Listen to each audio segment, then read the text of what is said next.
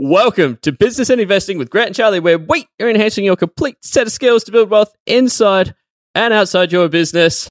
Charlie, let's talk about a topic around how to get rich. Disclaimer it's not financial advice, but I do know one way to not get rich. Do you want to know what it is? Oh, I'd love to know. Don't travel to Hawaii. It's bloody expensive. but the second thing is any little stepping stones to get you there is always helpful. That's what I've always found. Every little tidbit helps. And there is one th- tidbit that I've found that has always helped me. Do you want to know what that is? Wait, so you're telling me the way not to get rich, don't go to Hawaii, avoid Yes. Hawaii. Side note, I would love it if someone got rich going to Hawaii, listened to this show, and sent us the story of how that happened. So if that could happen, that'd be great. Uh, exactly. But what do you got for me? How can I actually get rich now? So there's this amazing thing. I was scouring the internet and I found out there's this newsletter that I reckon you and everybody should subscribe to. Uh, you go to businessandinvesting.com forward slash newsletter. And all you do is you put in your name and email and click subscribe. And every single week, they actually notify you about new episodes that have gone on the podcast and some other little tidbits, maybe even some little Easter eggs.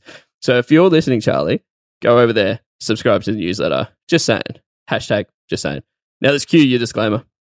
It's Charlie here from Business and Investing, and I need to let you know that Grant, myself, and the Business and Investing team are in no way, shape, or form qualified to give you personal or specific financial advice.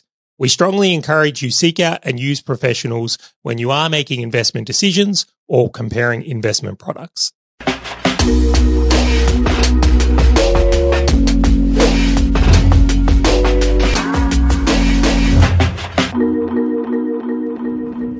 All right, Grant. Well, I, I can't guarantee people will become financially rich if they join our newsletter. I can't.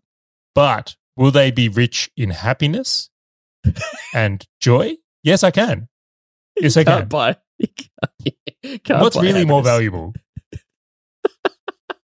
People who you hang around. As a side note here, before we get into the episode, because I'm I'm really looking forward to today's topic because I think it's a question that's come to mind for all of us on like how do you actually get rich? And I've been consuming some interesting content and there's some ideas around it. But my fascination is your experience in Hawaii right now. Is it's not been what you thought it would be? No, it's fun. It is fundamentally different. So, as an Australian, I've never been to America, and I'm like, wow, all of the Americanisms, it's true. Big plates of food, big cars, all that. But I'm actually shocked as to just how expensive hotel rooms are, man. It is absolutely astronomical. And even food is super expensive. And I guess the Australian uh, exchange rate does not help with that at all. I'll tell you what, we might come back and do a, you know, change the show a little bit and do like travel reviews. I think we could do that. Our audience would love it. So we may do that at a future date. But let, let's get into today's topic because I think that will be a novel one uh, at the best. I, I've recently read a book called How to Get Rich by a guy called Dennis Felix. And he's got some amazing concepts in this book that I think he articulates in a really unique way. And I actually hadn't heard them anywhere else in many of the other books. And, I'll give you an idea is like if you uh, of the you know barefoot investor Scott Pape camp, he's got his own recipe on how you may accumulate some wealth. Or if you're in the Dave Ramsey camp, you might you know see his formula as well of how he does it. Or you might be in the uh, George Antone or Robert Kiyosaki uh, again, and they've got their formulas in in how they go about it. So and they are all different, just to be clear on itself. And it's better to pick one of them and go after it than to do none of them. I'm not going to uh, necessarily rank them.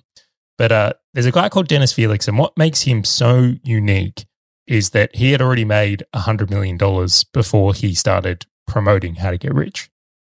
Right. So this is a guy that I must say, although I wonder if Robert Kiyosaki and um, Dave Ramsey are probably quite up there in net worth. They probably are. Totally.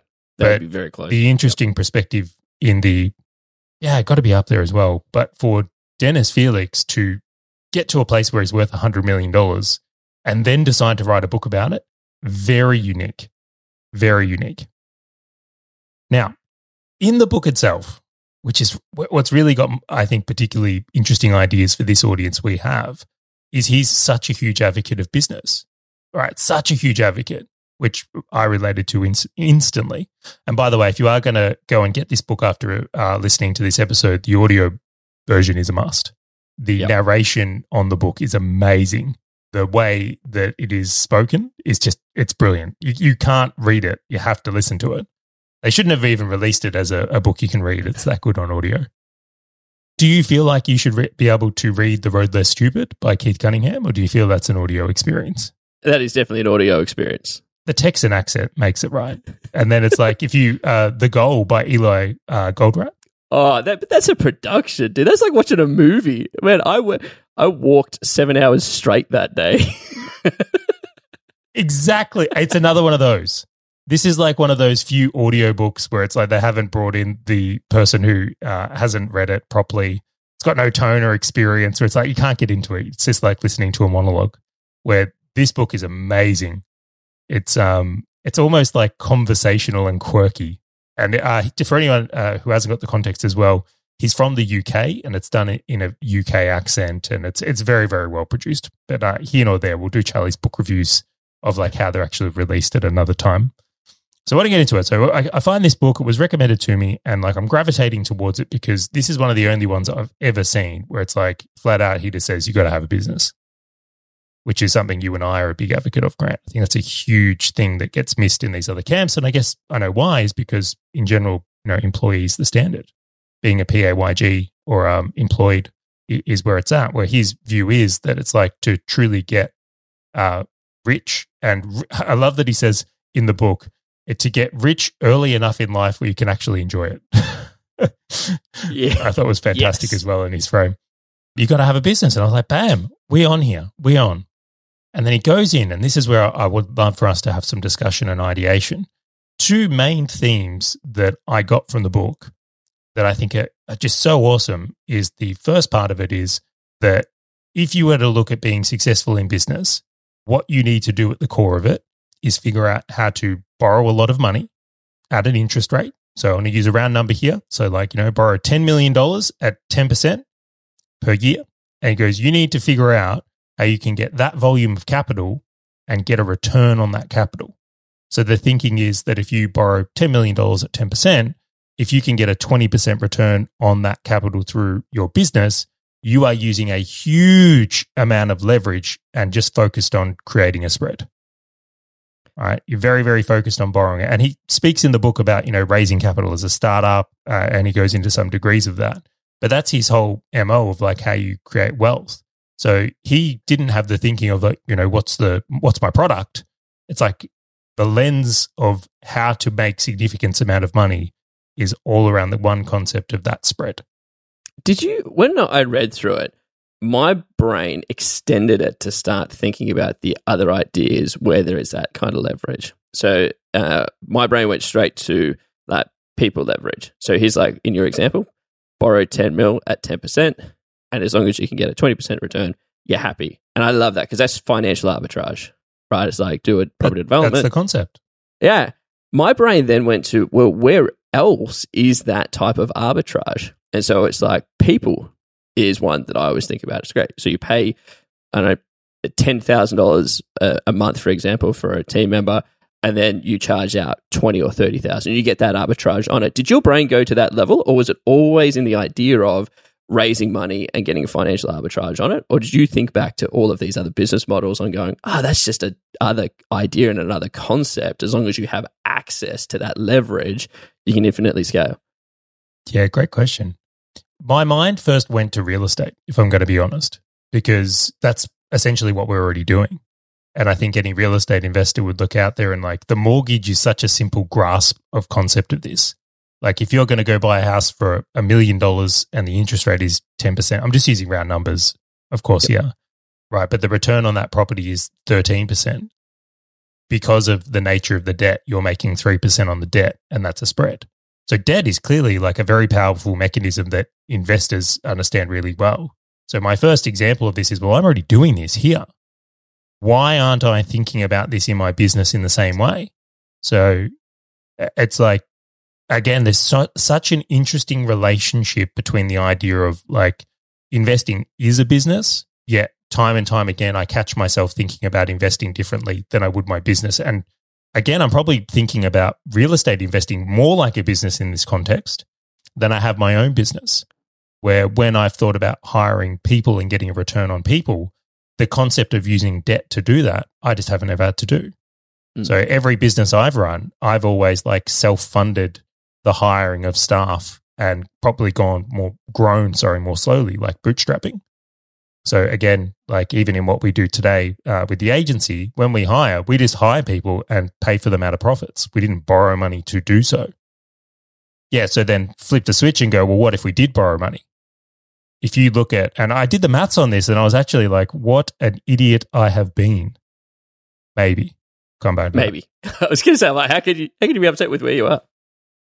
let's pretend it, and I, I will say this like our margin is significantly greater than the cost of debt right significant why the fuck haven't we ever thought about borrowing money to hire more people All right, we're doing it over here in real estate. I borrow millions of dollars over here. Yeah, get another house. And the spread is thin. Right? The human migrant. It's like I've, we've literally thought about this like, um, all right, cool. I'm going to get a loan for like 5%. I believe we we're getting, you know, not too long ago. We might even have some for 5% today. Yep.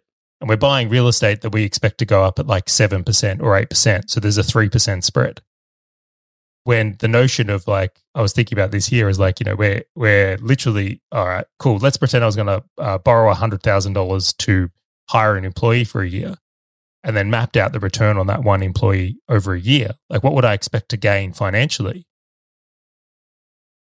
A 3% spread would be the worst investment I've ever made in stuff by a lot. We should get that a week. there's, there's so many variables to factor in there, though. There is an there is a point of like minimum effective dose, right? Uh, and there's significantly enhanced risk, right? Significantly enhanced risk in what we're talking about here. And that's why the notion is there. But I'm like, still to the point, why haven't we ever brought this across? Why have we never, even now, I would say with the level of skill we bring to this game, and uh, I'm just going to, you know, put this on you right now. We should probably discuss it. uh, This is another point, not on the podcast. What if we borrowed a million dollars and put it into the agency? What would the expected return be on that? Could that create a significant jump in where we go from here? and it's I guess the good thing about that idea is it's like the expanded thinking of just go. What is it? The Grant Cardone 10x of just going. Well, okay. Well, if you had excessive capital, what would you do in order to grow the business? And is it is it scalable in that way? And I guess like we can do that thought exercise whenever you would like to do that thought exercise. I just go, okay, is there much more for us to gain by us taking that risk? Because there is this layer of just going unnecessary risk for unnecessary reward. and right now it seems pretty darn good. But the thought exercise I completely concur and agree with. There's something in me that makes me a little bit nervous about borrowing money to invest in um, business, like for the agency, particularly, or any internet business. And inherently, I think in internet businesses are more risky. I, re- I really do. And I will say that is a characteristic here I'm probably, you know, being a little bit coy with. If I had a different type of business, would I feel a little bit differently about that? Maybe so. So if I was in um, new home construction and I'm borrowing money to execute on contracts of people that have purchased a home, right? So someone's said to me, hey, here, build this house. I'm going to pay you a million dollars. And I was going to go borrow money to execute on that. I would feel very differently about that. And I did even when I was a plumber many, many moons ago, where it's like I had a credit account with the supplier, which is debt, right? Where in the notion of the internet, which changes so rapidly, and agencies that change so rapidly, the notion of taking on debt, where, you know, AI could end us all tomorrow, um, seems like enhanced risk at a level I don't necessarily think is wise for me at this stage. However, if you look at the last 10 years we've been in this game, loading up with the skills we have would have been a significantly good outcome. If we'd had borrowed to, and even this year, if we'd borrowed money at the start of this year to get all the people we needed more quickly, instead of just funding it out of profits or spent more on marketing or whatever it is, we would have got a significant return. So, uh, looping this back to the, you know, book review I'm supposed to be giving right now instead of just unlaying my own thoughts. It's very interesting to me that, um, and this is why I love books and getting around really great people is like his view and beliefs is the only way to get rich is to borrow a lot of money and create that type of spread in business. That wasn't even on my radar. It is now. I'm questioning prior actions and all the rest of it. But I thought that was such a unique thing and that many businesses out there might, dangerous word to say on a podcast around this, actually be stifling their success by not willing to use debt and create a spread when it is available to them. I definitely think it's a lens that people should think through it. And I have I've had so much experience around borrowing money and raising cash inside startups to go and do that leverage. Wait, wait, wait, wait. To which I ask, why haven't you brought this up here? You've got to have a different opinion on this because you have raised capital. Signi- Totally. not not just a little bit, significant amounts of capital. And there's like a list of rules that I tell everybody who raises capital around how to do it. And it's like rule number one: do not wait. raise money Rule number for one, delivery. don't spend on hookers. Rule number two. Have you been reading my rule book? no, I've just been looking at some of the uh, things that politicians have been done by in our country, which we'll come back to by this thing. And it's like, yes, absolutely. There was a time in Australian history where Australian politicians were running their um, expenses through uh, different channels that we wouldn't concur of. But I'll leave that there. Grant, What- rules of capital, is- down. What's the name of the company? Like Light Entertainment Pty Ltd. that they charge it to. You can't leave people in the lurch now. Uh, No, totally. rumor has you it. started it. Rumor has it. Oh, you're right. I did, and I'll finish it, and then I'll hand it back to your capital story. Rumor has it that there was a brothel near, uh, I believe it was Canberra, it might be Sydney, that was named like Light Entertainment, and they intentionally named it this thing so that when politicians would go there, they could swipe their credit card, and it would never come through on their bill that they were attending such adult institutions. Right, and okay, and then they were running through that as deductibles on there. So yes, the taxpayer was paying for politicians to go to these types of institutions. Rumor, allegations. I don't know. I did find it interesting. Um, nonetheless, let's get back to Grant's story on debt here and why he hasn't been so bullish on us getting extra capital to grow this thing. It's like all the restaurants that do like the meals with the free beer and the free wine on top, so there's no alcohol line on the receipt. Ah, I love it. The games that people play. Yeah, so there's so many rules that comes to like raising money in a business that I have for myself, which is like never raise money to improve just operations. Like hands down, I've seen that go terribly. So imagine if you and I raised a million dollars to build a delivery team and say, ah, we will go and build the demand after we build the team. At every situation I've ever seen that done in has not ended in a very good light. Uh, the they're in the VC. It sounds so logical as well. So that's fascinating. Continue. well in the VC game. There's like you never raise for delivery. You always raise for expansion. And so that's like number one rule. It's like where you just or it's proven. Now you're trying to expand and double down on what you already have. Um, but then the second thing is when you go and do this raising it, you kind of want to look at where the guarantor sits. So like one of the hard and fast rules that I have every time I raise money for any business in the past was that there is no guarantor that sits on the debt. It is connected with the business. So if the business doesn't work or isn't successful, it never comes back to roost on the business owners in this example. And there's just so many layers to a whole heap of this that I just go, when you look at doing it, uh, and then the other lens of it is you have to pay it back, depending on how you go for your debt, you have to pay it back at some point.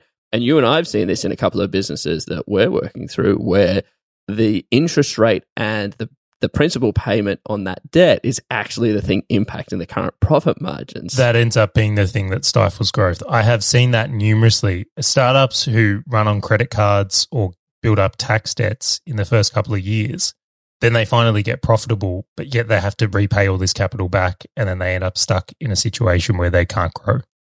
Totally. And they've got this little ball that's like holding them backwards in this chain. Um, but even then, like as we know, human resources, like we don't control it, right? Like if you go and buy a property, like it's the, the property is not going to say, Hey Charlie, hey Grant, look, I think I'm going to resign and move to another opportunity. Like our houses are not sending us an email like that, right? right. Which means that we're pretty stable employees, which means they're pretty stable to have debt on. Where if you're raising money to go and hire people to go and scale growth, like there's so many variables at play that you just don't have control over and you can't force people into these things. And so just going in, knowing the variables that exist is one key thing. Did you, did you ever see the show Shark Tank or Yes, Dragon's a lot. Yeah, a lot. I must say, I, I love Shark Tank. I, I just um the business owner in me can't help it. I love the ideas and how it goes. But it seems to me the sharks only ever get excited in two realms, right? Like truly excited. Right. It's like when someone comes in, it's like, oh, I've got an order for a billion dollars and I need funding to deliver it. They get excited. Right. So when there's a massive demand for something and proven, like contractual proven, like uh, someone's got a product and they it's uh, Walmart wants to put it on their shelves, but they don't have any money to have enough stock to put it on their shelves. They love that. But the other one is the enhancement, right? It's when someone's got a proven model and it's just about expanding upon it. It's yep. the unproven ones where they all shy away from. So it's like someone's got a great product, but no idea how to sell it. That's the ones where they look at and go, "Oh, I don't like this," unless they have a special, unique access to that. And then the other one is um, when they don't have a great product and it's about investing in an unproven product. They all tend to shy away from that. I think there's probably hints in when debt's appropriate as well. Totally. And one of the layers is, that sits underneath that that you see a lot that they jump at is what's production cost of like a physical product and are you using an outsourced company to do that? Because if you bring it in house, profitability significantly increases. So that's just that logical. If I raise debt at 10% and I get a 20% return, ah, pretty logical, right? I'm just going to bring it all in house and I can maintain the demand. And it's an immediate profitability bump that will pay for interest and principal back. And so there's just a whole heap of those layers that you just go, great, minimal variables if I'm buying a machine to produce widgets. Do you think it's a worthwhile thought exercise for the average business owner? So this is the listeners of this show. And you and I, by the way, we need to talk about this when you get back from like your gallivanting. I don't know what you're doing on your world adventures, but anyway. Um, is it an appropriate thought exercise to sit there and if someone if someone gave me a million dollars today, how would I inject it to get a return on that capital and use a um, use a like steep interest rate. So I know I can get money today at like seven percent, even probably six, pretty easily. Yep. Like use a ten percent interest rate or a twelve, like double it, and sit there and go. If I had to get a twelve percent return as like the hurdle, how could I inject this money into my business? And it's uh, like a worthwhile way to play it or consider.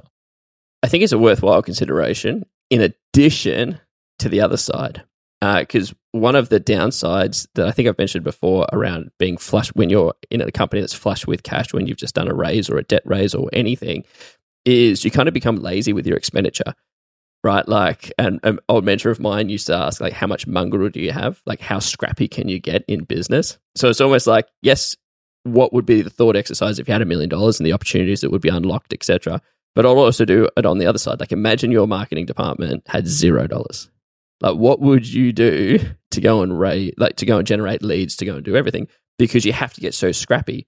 And interestingly enough, it's like the bloat in like massive organizations is every five years they cut it out, they cut it out, they cut it out because they just spend too much money on wasted resources.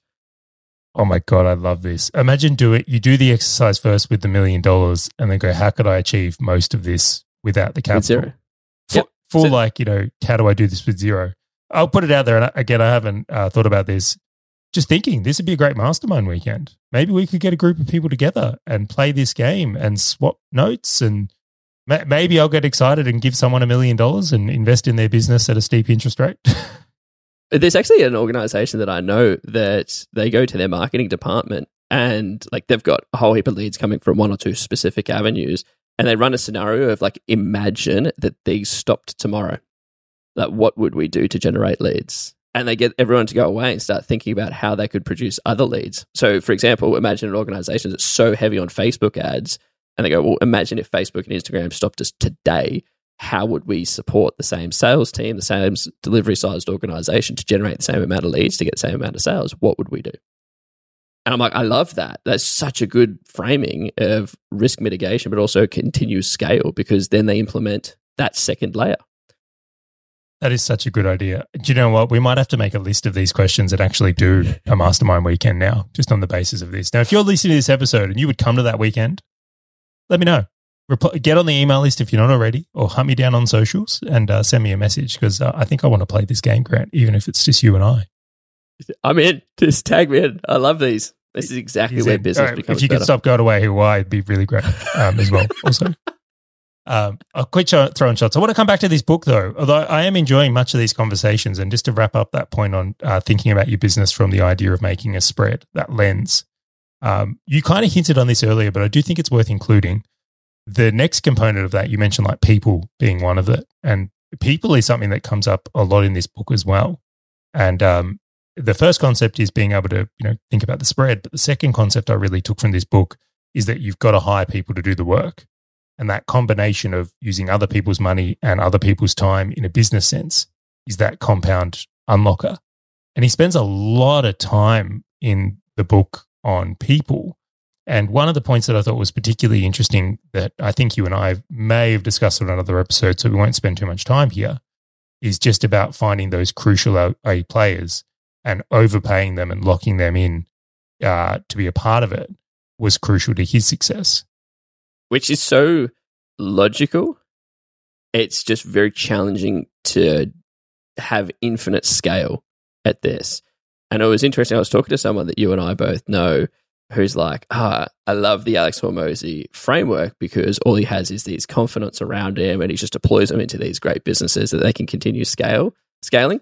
And I said to him, like, you and I, Charlie, have been inside of some of the businesses uh, that Alex has. And it's like, it gets to the point of infinite scale is the challenge because your few A players are so hard to replicate into other A players.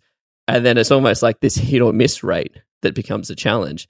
So it's like, how do you bring in these A players, which Dennis Felix in his book has, and then just grow on their skills whilst looking for the next one, next one, next one, next one, because it's not a one hit wonder. You don't hit them every single time. In the book, this is what I thought was brilliant. So uh, Dennis, he's actually his business, which we should have put in here, was in publishing, was in ma- magazines and books. That's what he did. Um, again, uh, I thought it was probably worth noting in here. I really could have done a better frame up of some parts of this book, but the idea is still there. The story he uses in the book, though, is like he uh, met someone that was a, an executive that he, he felt had a huge amount of go in them, huge amount of go.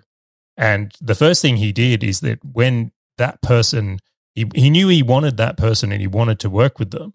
Uh, so they worked for another organization, I should say, when he first came into contact with them. Um, the thing that I thought was interesting is that when he thought about bringing them on, it was paying them above what they could get elsewhere was a component of his strategy but then also making sure that it was their idea he was backing. So this particular person, I think, wanted to do some sort of like tech magazine or music magazine, um, and that it would be him building his dream within this guy's company. So I thought it was really fascinating in the way that he aligned them with mission to themselves, not his idea. So backing their idea and then also making it so advantageous for them financially that they couldn't go elsewhere. And that's how he structured the idea of getting longevity out of someone. Now, then uh, what was really interesting was a concept that we've heard elsewhere is like just get out of the way. Yep. Like you've got to make it about them backing their idea and then not having things that would basically lead to that. And his view was that uh, they will work very hard. And that's what you want.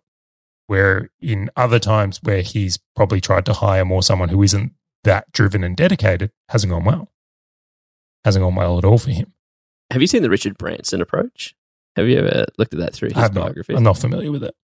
So what he does, so when he started uh, Virgin Airlines, he just went to the second in charge of like the the next best airline and just went and offered them and said, "How would you be, like to be the one who fronts up the business? Because you're going to wait 10, 20, 30, 40 years before this other person resigns and leaves their post. Why don't you come and be the number one at my business? I'm going to put cash behind you.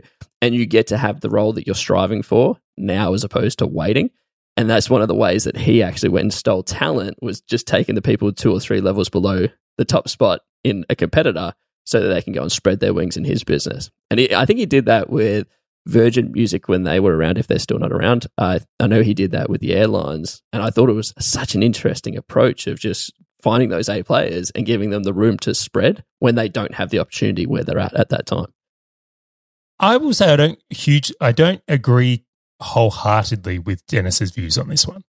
I, I really don't because um, a lot of it I like in the idea of like having employees who are invested in like the invested in the idea of something, right? Because if someone's excited by building something within your business, they're going to be much more likely to succeed in that. They, they really are. The part that I don't necessarily concur with is he's done it with a in a way that's like well, you can just think of any business you really want to make here and I'll just back Pick the idea. I think he's gone a little bit too far with it. Richard Branson's version you've mentioned there, I love that so much more. I, but I think the deeper thing is spotting ambitious, ambition, sorry. Some, something that I've taken more seriously in recent times, particularly in some of the hires we've made, and then even when we first discussing uh, working together, is the thing I look for the most is someone who's internally driven to succeed. I think that's such a huge factor. Like Grant, when when I um, first propositioned you to work uh, at Valamedia with me, right? I knew because of what you'd done prior, you had something to prove. You were like, I'm more ambitious than what my current world shows. Like my outside world doesn't reflect what I think I'm capable of in my inside world. Completely. And I just wanted to create an environment for you to unleash that. Like that's how I was thinking about it. How'd that work out? Terrible. Wait, so all you do is look for people with like trying to prove something to their parents and haven't been able to prove it yet? and you're just like, all right, great, let's get yeah, on wasn't trip it? together. I can't remember who it was. Don't quote me on this, but one of the big consulting firms actually got into a lot of HR trouble because their entire strategy was hiring uh, females out of uni, firstborn females with daddy issues. And that was their hiring strategy. They didn't care about the rest because they go, we know if we hire a young female, they're going to view the executives as father figures and continually seek their approval. They're going to work 16 hours a day. Now, horrific, but probably worked. It definitely did work. I've read about it. It's but ethically correct. Like there are so many so many unethical ways to generate money and have a one up on competition. But it's it's unfortunate that it is. But there's there's so many people out there that are internally driven and uh, it's not all monetary related as well, which was one of the key things that I took out of Dennis. It doesn't have to be a win loss scenario, right? It's it isn't like I really think when you work with people either in um, partnership, uh, in employee relationship, doing joint ventures, other businesses, whatever it is, the whole structure of the relationship should be win win. Like ever, like there's no reason for it to be a win lose scenario. I just I don't understand why that should ever be the frame. Like in every scenario when you work with other people, you want something and they work something, and you can both have it. Like that doesn't like why set a deal up that you is ultimately going to fail by only one person winning? I don't I don't understand it. Conceptually, it just seems like a shit idea.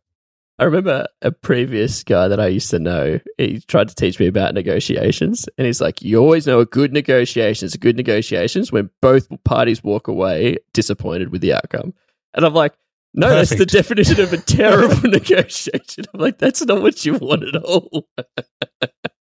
Yeah, maybe you shouldn't have done that deal if it's such a compromise. if it can't be a win-win for everyone, that's probably a sign it's not going to. W- I man, I used to know this guy that was almost like proud of like how little he paid his employees, and I'm like, that's not a badge of honor. You didn't win. You lost.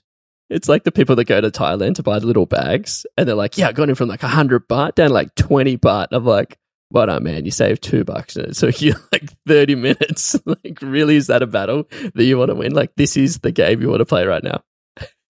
Tourism's already come over here and ruined your country, and now we're going to take it further by screwing you over on a handbag. Well done, well done. two bucks, two bucks. Oh. Like, it's, it's a, but it's a principle. No, man, it's not. Like, Anyway, all right, I've got to get to the last concept in the book, and then we'll, we'll wrap this episode up after this one. The most fascinating thing about this book in a long uh, stretch, which, if anything, by the points we've discussed so far, you can see it's a bit of a unique book in itself. Um, very much written as someone who didn't have to please other people, by the way. You can tell that. So, and then the other side of it, of course, he had connections in publishing. So I dare say they were all keen to just publish his book, right? Didn't have to be good or fill a narrative. He could have filled it with racist, sexist jokes and it probably would have got through, right? Uh, in that nature, but he didn't. The end chapter of the book, so he, he goes on. This is a guy that made $100 million and he said, uh, if I could have my time all over again, because he's older as he's written this book, is uh, I would generate a $5 million net worth in US dollars or pounds or whatever it is, which is significant for that time. And let's say inflation adjusted, it might be seven and a half mil today, right? And then I would stop. I would actually stop and not generate the rest of the wealth I did. I would have retired at that point and pursued things that made me happy and brought passion to my life. And he goes on in the book at the end to say that the lifestyle improvements from this 5 million uh, to 100 million, not significant. Didn't add any significant value to his time. The most valuable thing he got from crossing 5 mil is he completely owned his time. And then past that, the work and time he put into getting to 100 million didn't give him any extended value of enjoyment and then actually had a significant cost. Now, don't quote me on this, I can't remember it, but I believe there's a divorce or two in there, estranged relationships with children. Um, he wasn't a great father, things like that, that he now has regrets about, which I just thought, again, there's no course to sell in this book or anything on the back of it.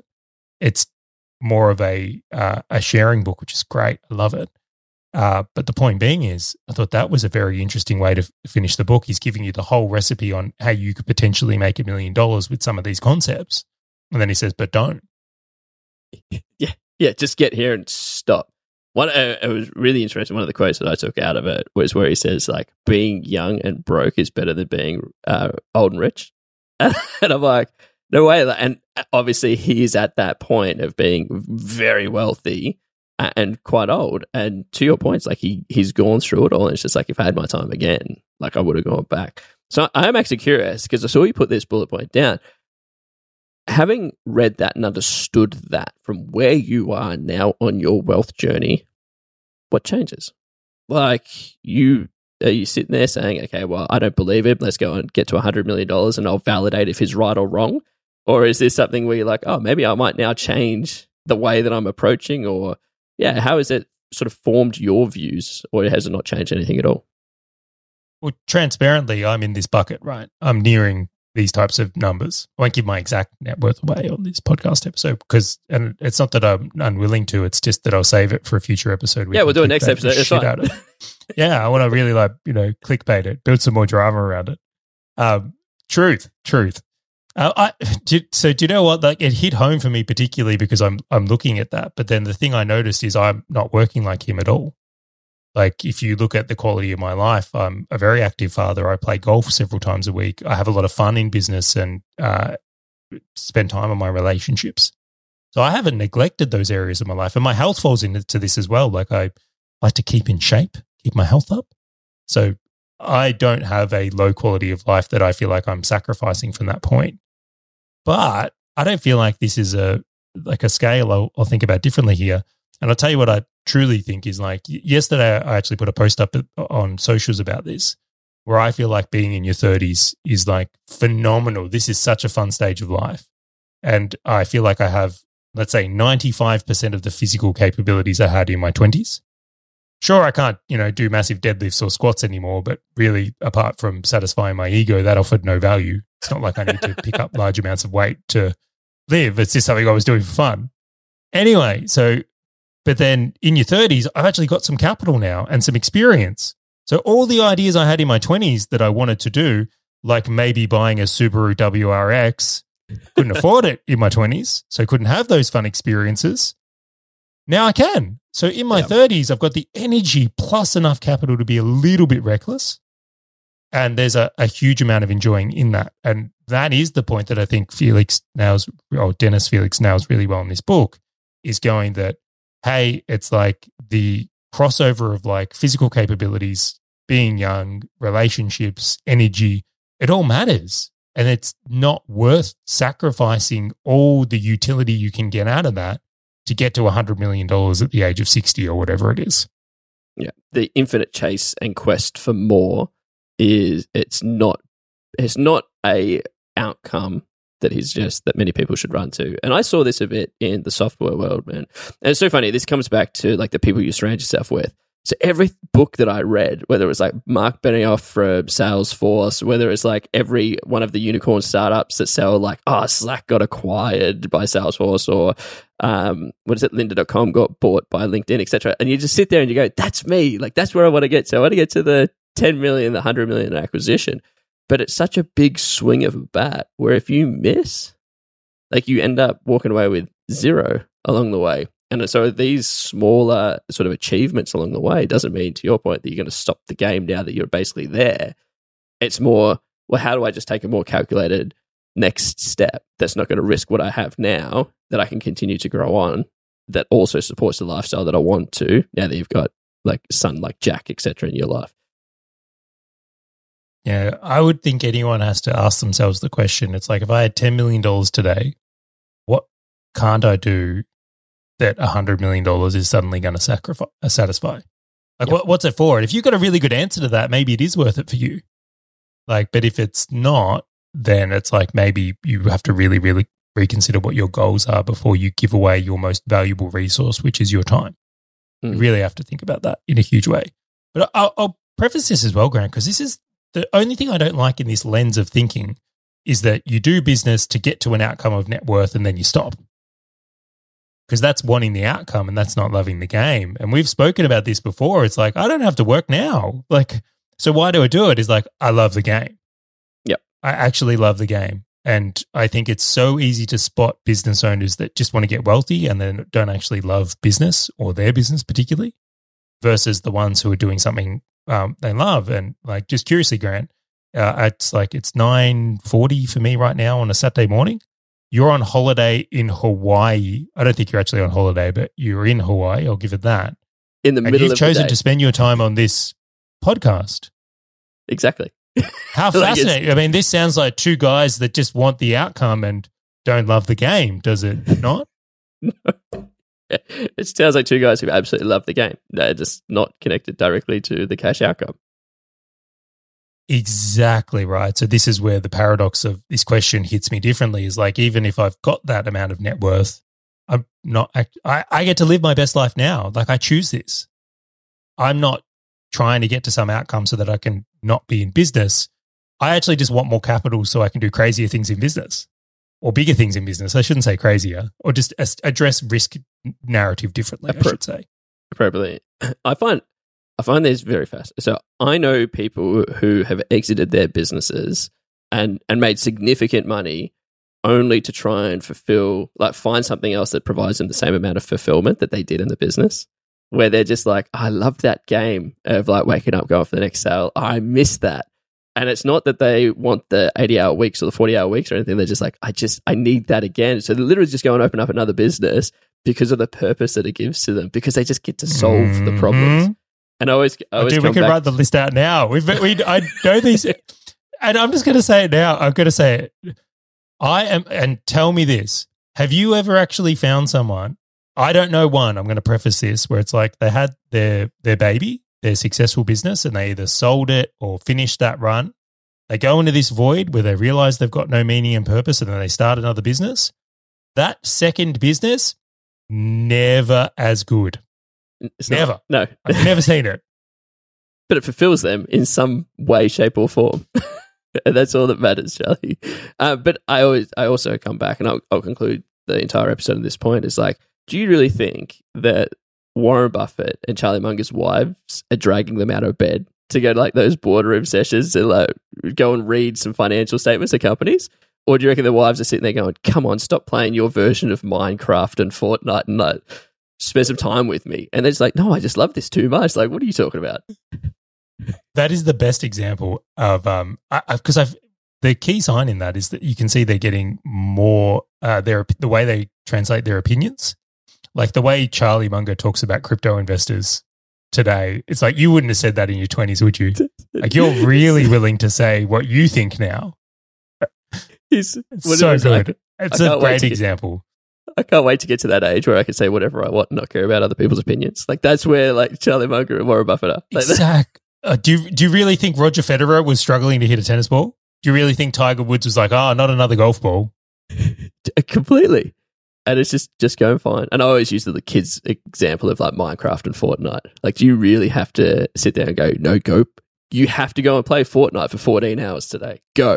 Ah, I don't want to play it. No, just go. It's so funny. Okay. I love- If I have to. It's, it's so funny that we got through a third of the bullet points that we had in this document. Oh, it was worth it. That's, and, It was worth um, it. man. Do you know? what? I'm, I'm going to listen to this book again. I loved it. I really, I really enjoyed it. So for the for those that don't, I think uh, just as a quick re- recap here before we finish this one off, thinking of your business as purely of how do I borrow a massive amount of money and get a return on that money. That is the ultimate game, right? And your business is simply a mechanism to produce that spread. Two was the people aspect around you've got to get other people to do the work. And the unique idea of like you know finding someone that's that true A player, backing their idea, and then making sure that compensation matches where they don't want to go anywhere else, or they, you know, they can play their bills comfortably, so they'll go the distance. You get a lot out of them. Potentially higher firstborn achievers who have daddy issues also came up in this episode. Just will say. Um, and then the end component here of like, well, if you you know Felix kind of goes here, if I could go back in time, stopping at a certain point because there was no net value past five mil, I think it was in the book. So the idea of like, you know, what is enough?